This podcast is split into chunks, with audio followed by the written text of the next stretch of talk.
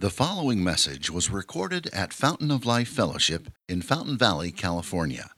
For more information, visit www.folfcrc.com. Good morning, church.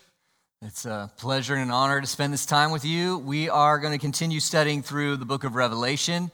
This morning, we're in the second half of chapter 13, and it's an exciting text. We get the mark of the beast and the number 666 and all the rest.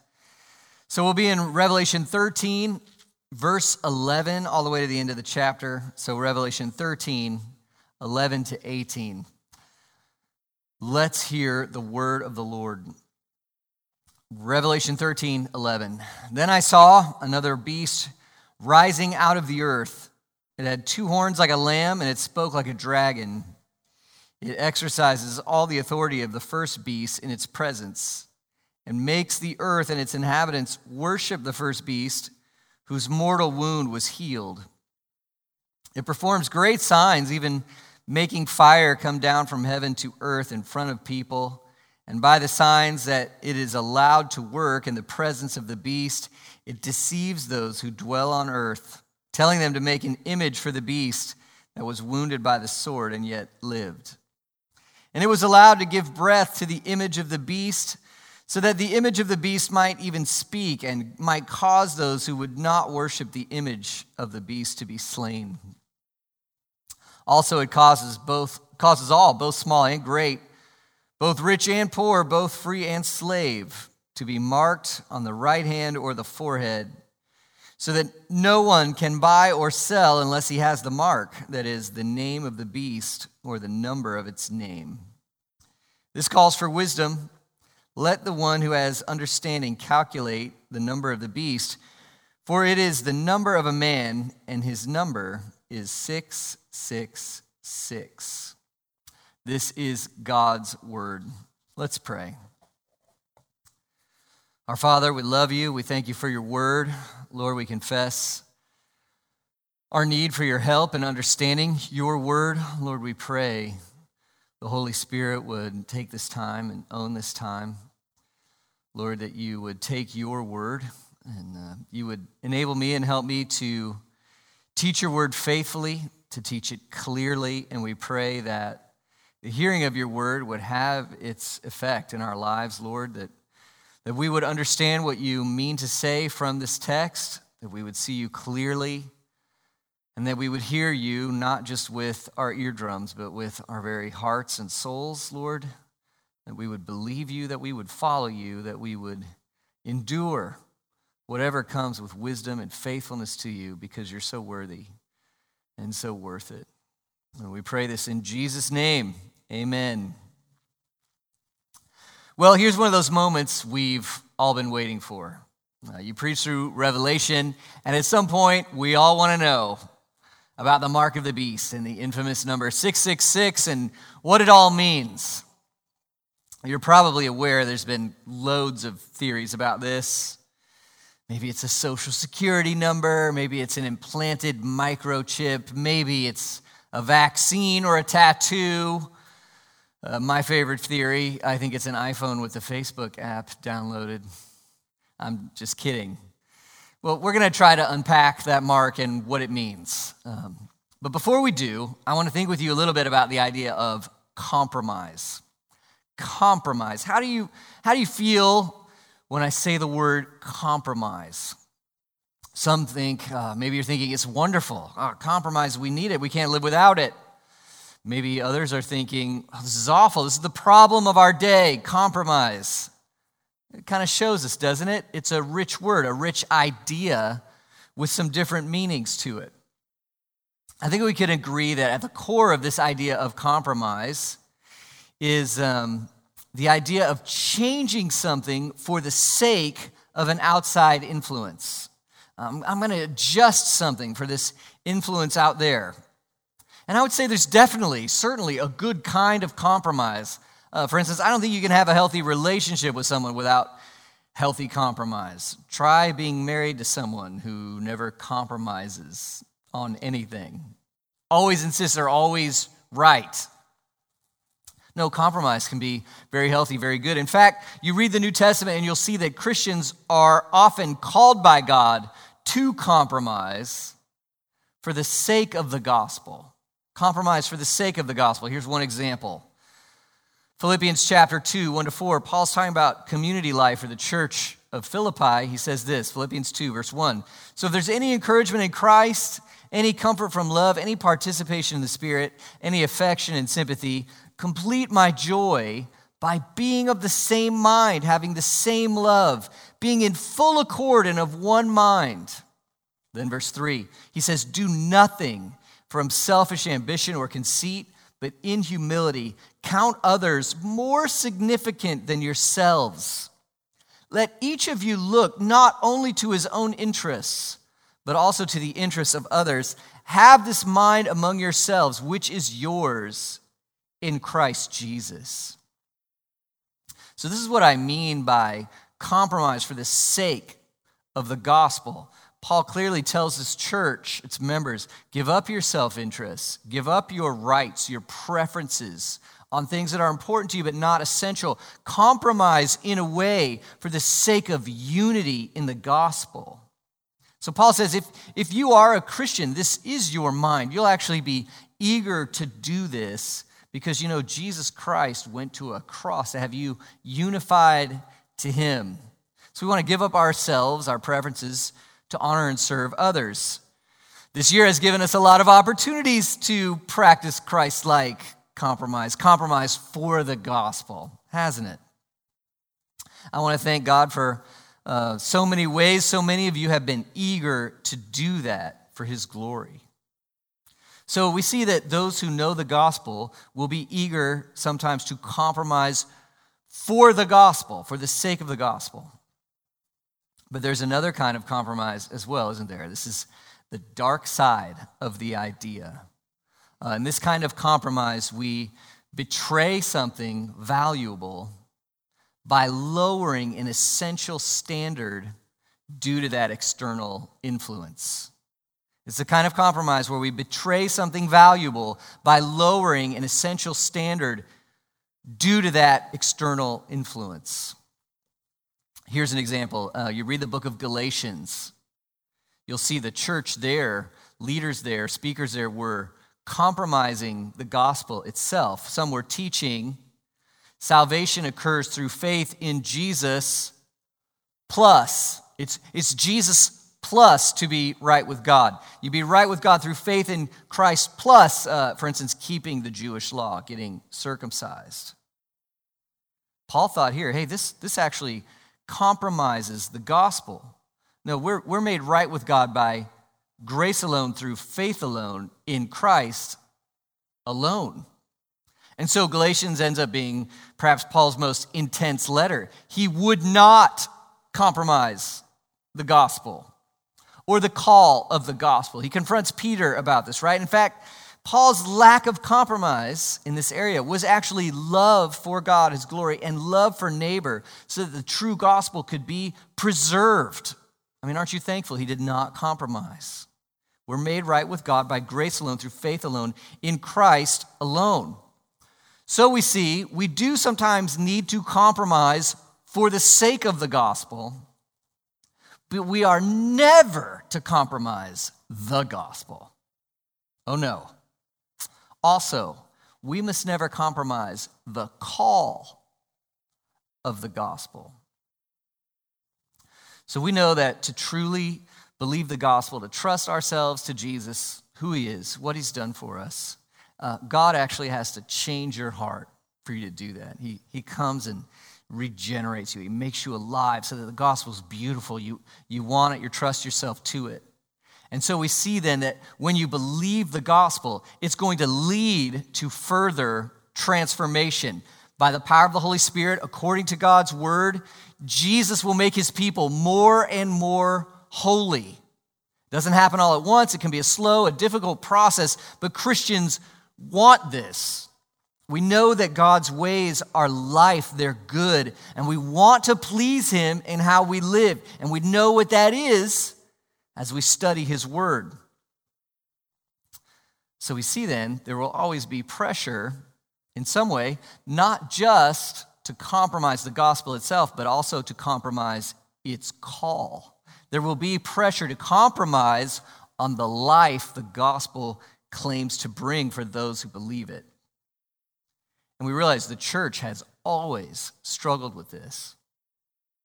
Uh, in Revelation, we've seen that some church leaders in the first century taught hey, you know what? It's okay to believe in Jesus and participate in the pagan idol worship of the day. Go ahead and compromise the call.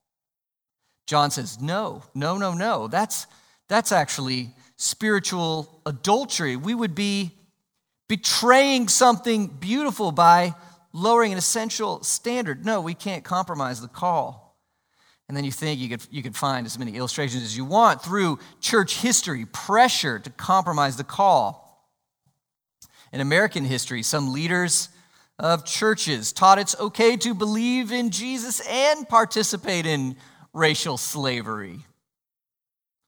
We would say, no, that, that denies the gospel and its call. No, we can't do that. Or uh, in the mid 1900s, we know some German churches taught it's okay to believe in Jesus and capitulate with the Nazi party. From our vantage today, we'd say, no, no, it compromises the gospel. You have to take a stand against evil like that. So it makes you wonder well, what are modern varieties? From my perspective, it's clear to me that one of the most common in our day some leaders in Christian churches teaching Christians can believe, can believe in Jesus and follow our cultural moment in denying biblical definitions of gender, um, sexual practice, marriage. The New Testament, I think, says no.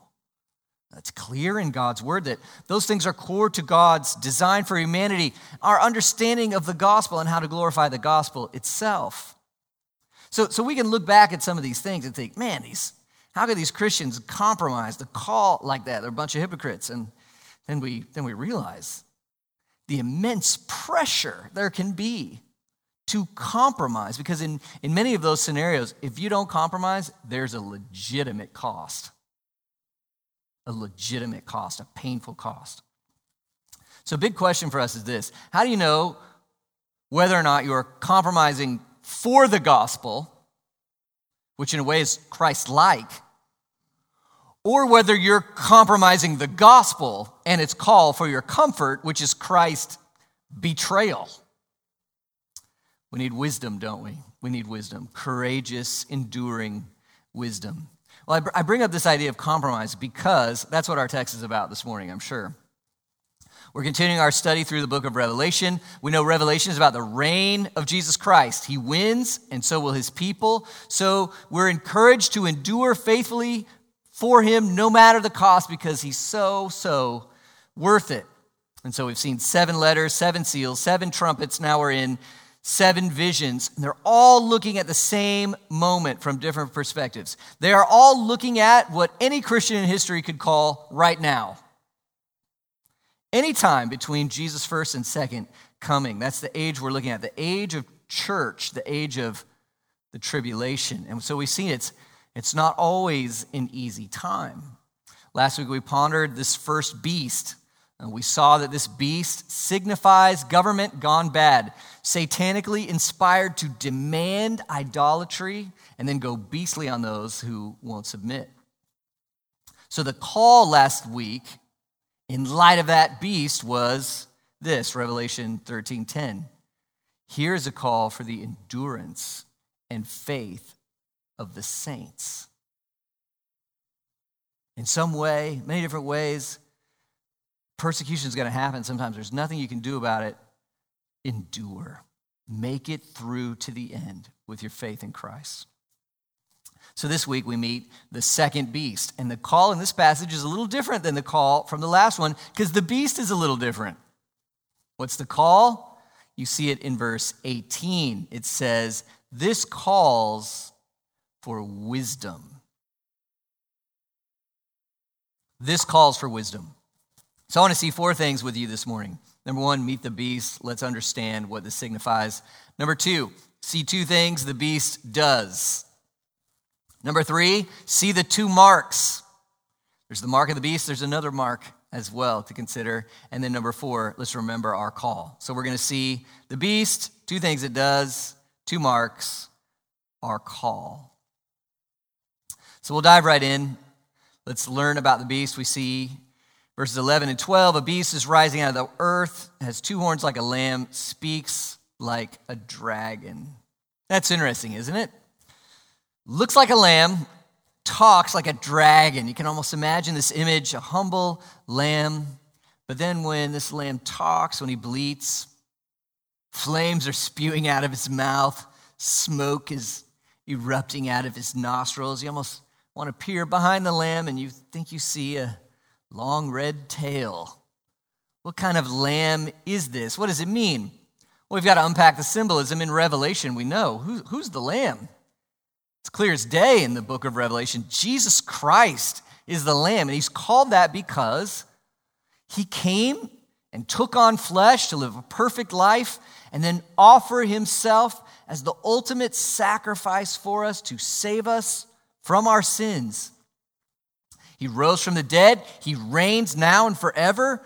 One day he'll return for us. He loves and cares for his people. Jesus Christ is the Lamb. He's the one who makes us right with God, who brings us to the Father. We know that. Also, in the context of Revelation, we know who the dragon is. Who's the dragon? Well, it's Satan.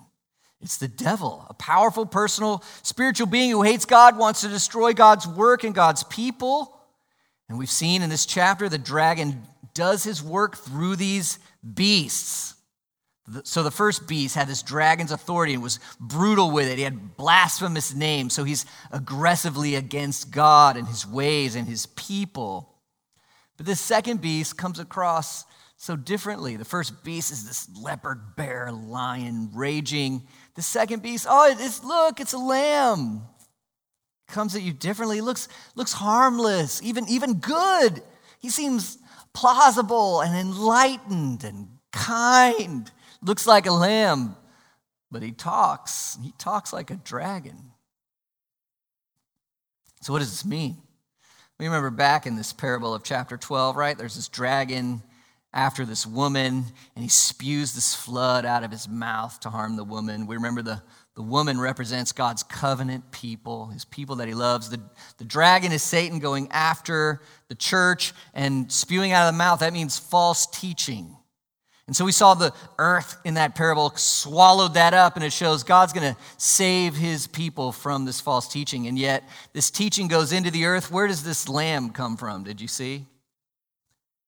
Came from out of the earth.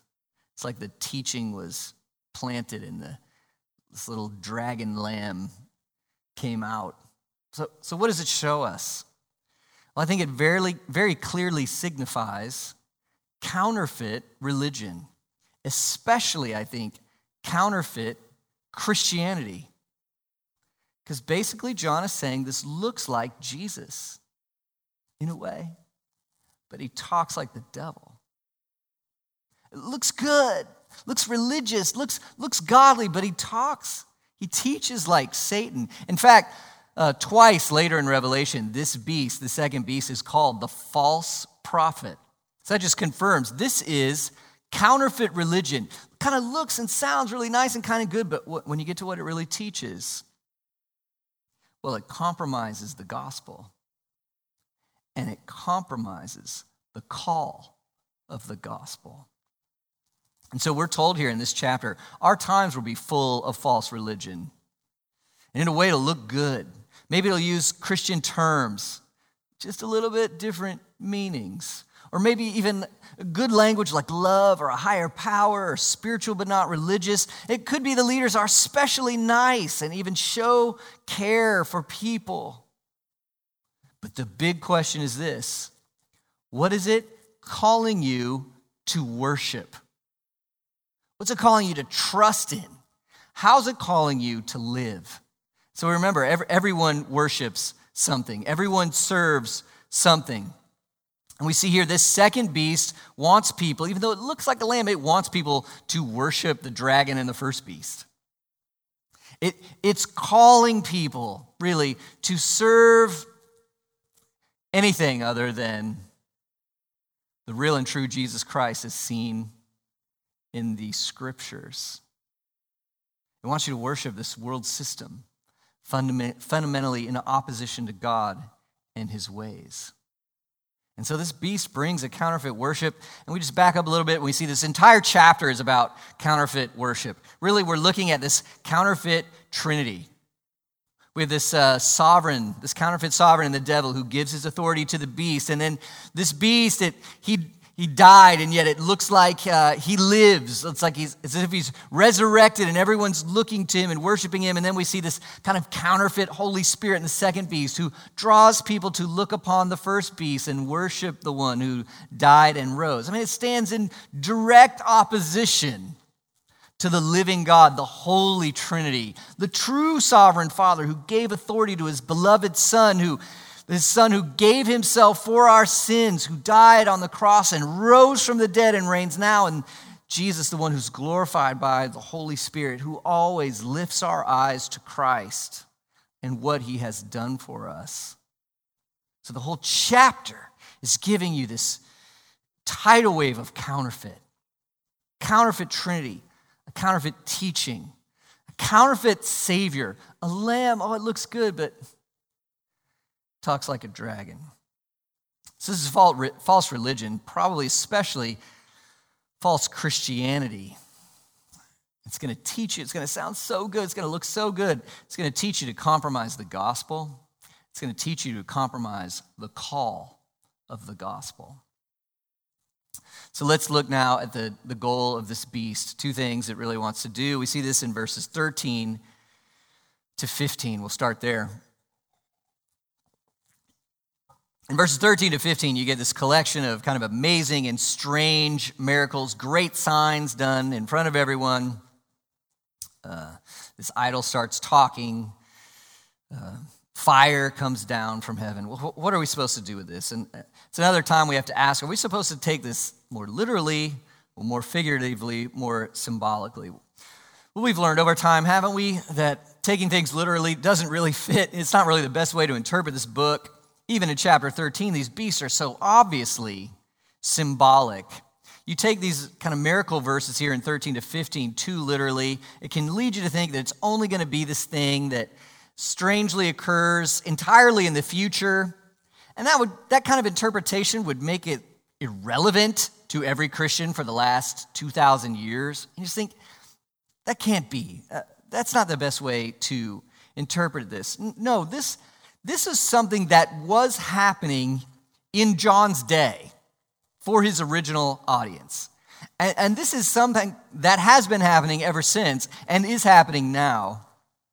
So here's what I think it means it's symbolic for deception that is horribly persuasive. Deception that is horribly persuasive. The idol comes alive. Oh, it's the living God. Let's worship it. The fire falls. Oh, this is this is the truth. Let's follow it. You know that that image of fire falling from the sky. If you if you know your Old Testament, it reminds you of Elijah, right? And there was this competition between the gods. Fire fell from the sky, and it, it showed that Yahweh, the God of Abraham, Isaac, and Jacob, he's the true God. We had this image of Elijah a couple chapters ago when thinking of the two witnesses of the church.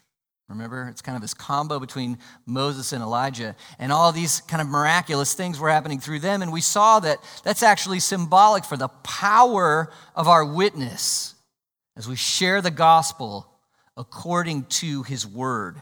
And so, as we are to be, in a way, Elijah, you know, prepare the way for the Lord, preach the gospel, teach God's word. Here you have the counterfeit Elijah, the false witness, bringing teaching that is incredibly persuasive. You know, these, these images of miracles, uh, they show us perhaps sometimes, perhaps sometimes false teachers can't even conjure something that seems miraculous through demonic power. Maybe so. Imagine it, it occurred. Even then, our question has to be is their teaching true? Is their teaching true? Um, look at Deuteronomy chapter 13. This idea is as old as Moses in Deuteronomy. Deuteronomy 13:1 reads like this if a prophet or dreamer of dreams arises among you and gives you a sign or a wonder, and the sign or wonder that he tells you come to pass, and he says, Let us go after other gods which you have not known, and let us serve them. Verse 3 You shall not listen to the words of that prophet or that dreamer of dreams, for the Lord your God is testing you to know whether you love the Lord your God with all your heart and with all your soul.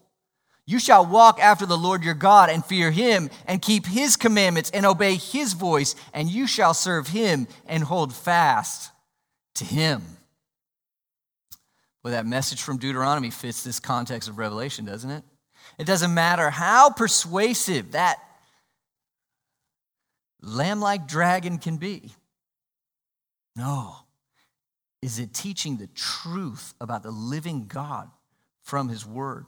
Is it preaching the gospel and the gospel call?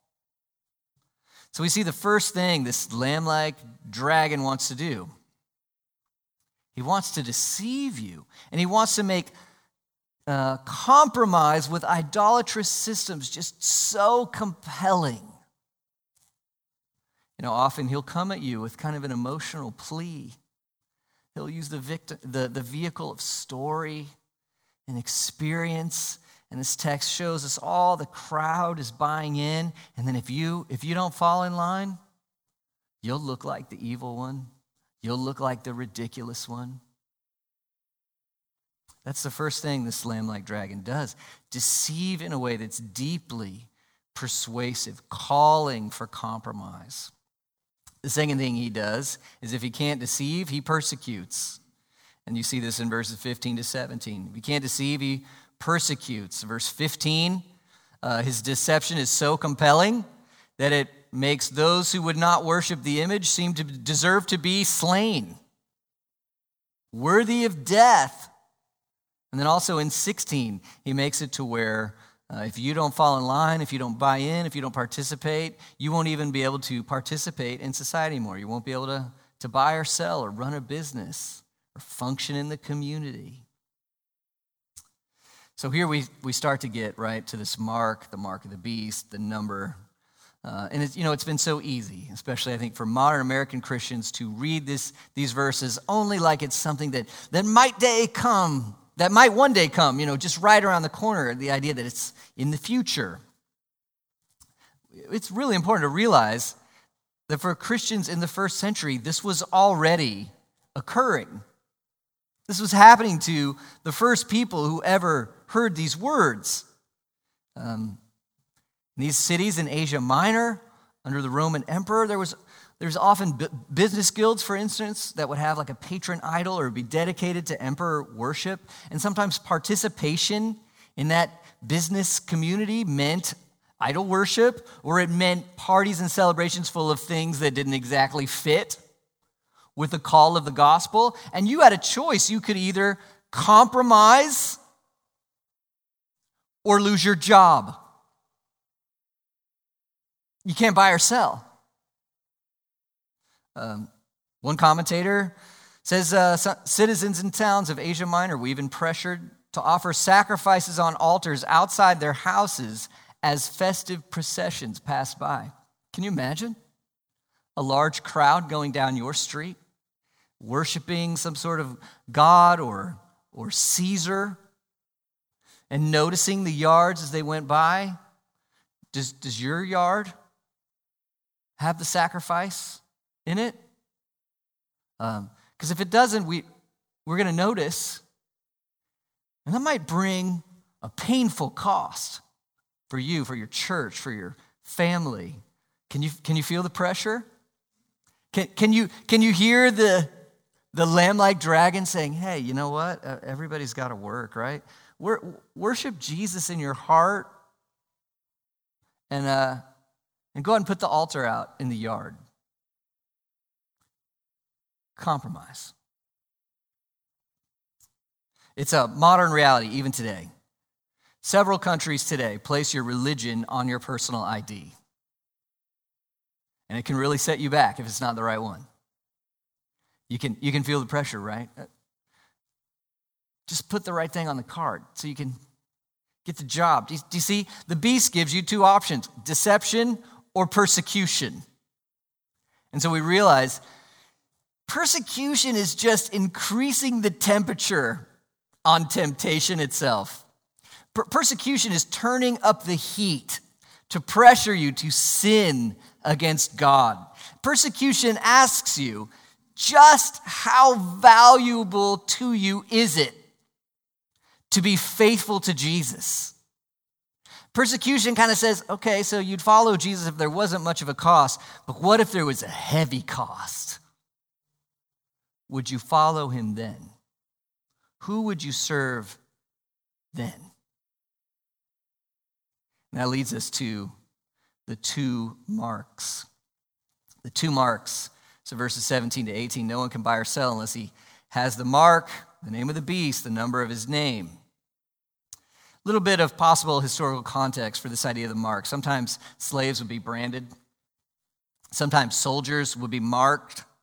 So we get the idea, right? The mark is obviously about identifying kind of who owns you, identifying your king. The mark is about identifying who you serve. And so here, in this case, the mark is the name of the beast or its number on your forehead, on your hand. So 666, what, what does this mean? What, what is the name of the beast? What's this all about? Well, first you should know there was this ancient, ancient practice called gematria. And um, it was this idea where you would assign numerical value to letters and then add up the numbers and, and you'd get something out of the number. So I think it's, I think it's true. Most commentators would agree. Um, the most common theory about 666 here in Revelation 13 is that it refers to Nero and his Rome. So you would, you would take Nero, Caesar in Greek, you would translate it to Hebrew, you would do your math, and you would get 666. And in, in a way, that sort of works, right? You look at Caesar, his reign, his Rome, uh, it did look like these beasts. Blasphemous names on the heads, forcing you to, to uh, compromise, and if you didn't, you would pay for it. So there's something to that. But I think it's a little too, too small. Uh, there are some problems with this theory. Number one, John's audience probably doesn't know Hebrew. Number two, you kind of have to fiddle with the spelling a little bit to get the numbers to be quite right. In fact, the rules for this gematria thing seem so loose. History shows us you can almost make any name fit. Uh, basically, you just pick some notable leader you don't like or trust very much, and before you know it, ah, 666, this is who it is. Well, you know, I think throughout Revelation, this really isn't the way John uses numbers, is it? And so, so I'll ask this question, I hope it'll make sense. Is the number 666 the question, or is it the answer? What's the name of the beast? And you're like, 666. Oh, we got to figure out who this might be. Or is it, no, that, oh, now we see who the beast is. He's 666. Huh. Don't forget the theme of counterfeit that is all through this chapter. And remember, in the surrounding context here, there's not one mark, there's two. There's two. Do you remember back in chapter 7? God seals his people for himself. Do you know we see them again? We'll look at this next week. You know, we see them again just, just on the next page, just in the next verses here in Revelation 14. Look at Revelation 14, verse 1. Revelation 14, 1. Here's, here's the real thing. Then I looked, and behold, on Mount Zion stood the Lamb, and with him 144,000 who, what? Had his name and his father's name written where? On their foreheads. Here's the other mark, the, the better mark. We know that 144,000, that's symbolic. It signifies completeness, Not one of God's people is missing. He knows each one, He loves each one, He will keep each one. In fact, He's so committed to His people that God Himself has written His name on their foreheads the name of the Father, the name of the Son. It reminds us of, baptism. Baptize them in the name of the Father, the Son, the Holy Spirit. So, how encouraging is this? If you've trusted your life to Christ, you can know that God has written His name on your head. You belong to Him, you're marked as His. Now, even as we say that, we realize, right, that mark is not literal, of course. I mean, it's not like I, I try to pray with someone, they become a Christian, and then we watch the head, you know, to see if it works. And whoa, look, there it is, the sign. No, it's not literal. You don't become a Christian and see a tattoo on your forehead. No, these marks signify the deepest spiritual reality about you. These, are a, these, these signify a spiritual reality that pertains to this core issue. Who has your heart? Who do you worship? Do you see the mark of the beast that goes on your head and your hand? That's because it's about how you believe and how you live. It shows itself. The mark of the beast is not ultimately literal, as if an outside mark could make you right with God or not on its own. No, the mark is a spiritual reality answering the question of your willingness either to suffer for faithfulness to the gospel and its call or to compromise it. You know, in a way, the idea of these marks serves as a sort of a wake up call or a warning. John is saying here, hey, I know the pressure's hot, but if you persist in compromising the gospel because of the pressure of your cultural moment, if, if you persist in compromising the gospel call because of the pressure of your moment. Even if you say you like Jesus, but you compromise on his essential standards, John is saying maybe it's not Jesus that has you marked. You may have another master altogether. And so there's this thing where it's like, uh, would you be would you be willing to not be able to buy or sell? In order to be faithful to Christ? Would, would you be willing even maybe to die in order to be faithful to the gospel and its call? If you would, it's because you're marked by the Father, the Son, the Holy Spirit. If, if you wouldn't, maybe there's a different mark. And what's the name? What's the name of that mark? What's the name of the beast? Six, six, six. You know, many, many commentators, you know, they can't help but see this. There's a counterfeit trinity, right? In this chapter. And as we read Revelation, the, the number that signifies wholeness, completeness, holiness, beauty, that number is seven. In, in a way, the Holy Trinity could be 777. Uh, do you see now the, maybe the name of this beast? 666. You know, you know what that means? Counterfeit, incomplete, unsatisfying, not the real thing. It falls short, it's corrupted, it's broken. It's, it's, it's an insult to the beast. It's almost saying, You thought compromise would make you happy, help you fit in, live a better life. It's a false gospel. It's not true. It won't save, it'll leave you incomplete. That's why John calls this, he says, the number of a man. It probably doesn't mean discover the number of the one mysterious human leader. That, that's not what it means, I don't think. It means it's the number that belongs to humanity. And what's the number that belongs to humanity? It's not a seven, it's a six. 666, self made, idolatrous religion that just deceives and ruins and leaves you under the judgment of a holy God. It's incompleteness. It's counterfeit. It's broken. So it's this message you, you don't want to go that way, even though all the pressure is telling you. Compromise. Oh, no, it's just a six. You want the seven. You, you want a fellowship with the Holy triune God, you want salvation through Jesus Christ, He's worth not compromising. So this calls for wisdom. This calls for wisdom. Here's our call. Oh, what do you love? Who do you love? What do you serve? What do you worship? Do you know the true gospel? Salvation by faith alone, by grace alone, through faith alone, in Christ alone. And are you desiring to be more like your Savior who's won you, who's loved you, and to follow his call according to his word? The call is really to fixate and be satisfied in and delighted in Christ himself. Christ is our wisdom, who he is, what he's done, his heart for us, what he calls us to. You know, I remember Paul praying and working for the church in Colossae, what he wrote there in Colossians 2.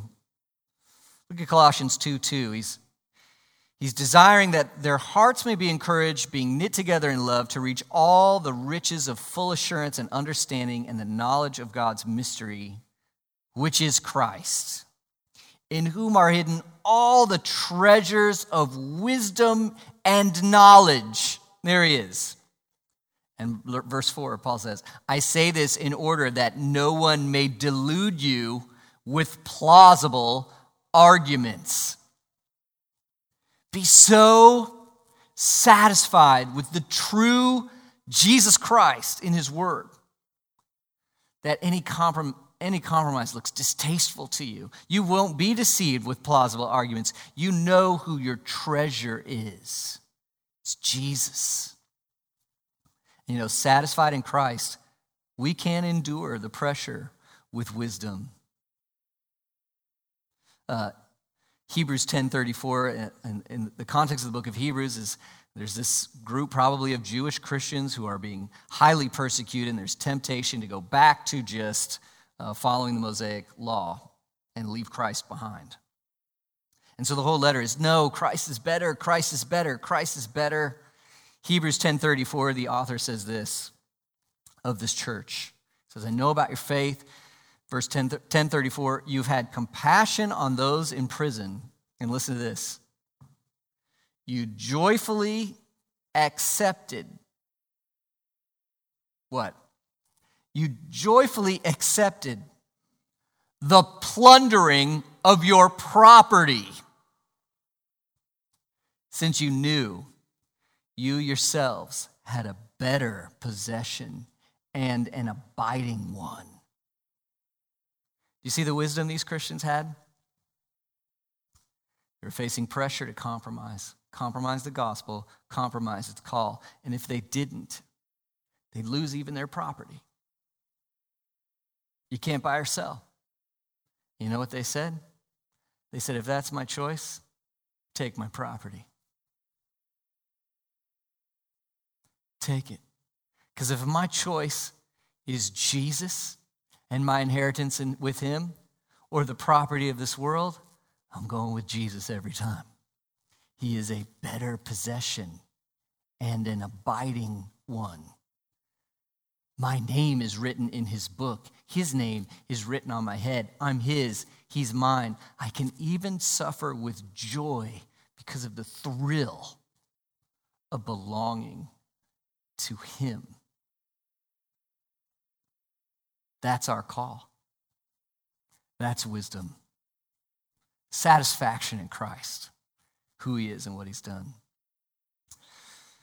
So let's conclude. We see in Revelation 13 throughout this age, there will be dragons in lamb's clothing. Look a little like Jesus. Sounds so persuasive.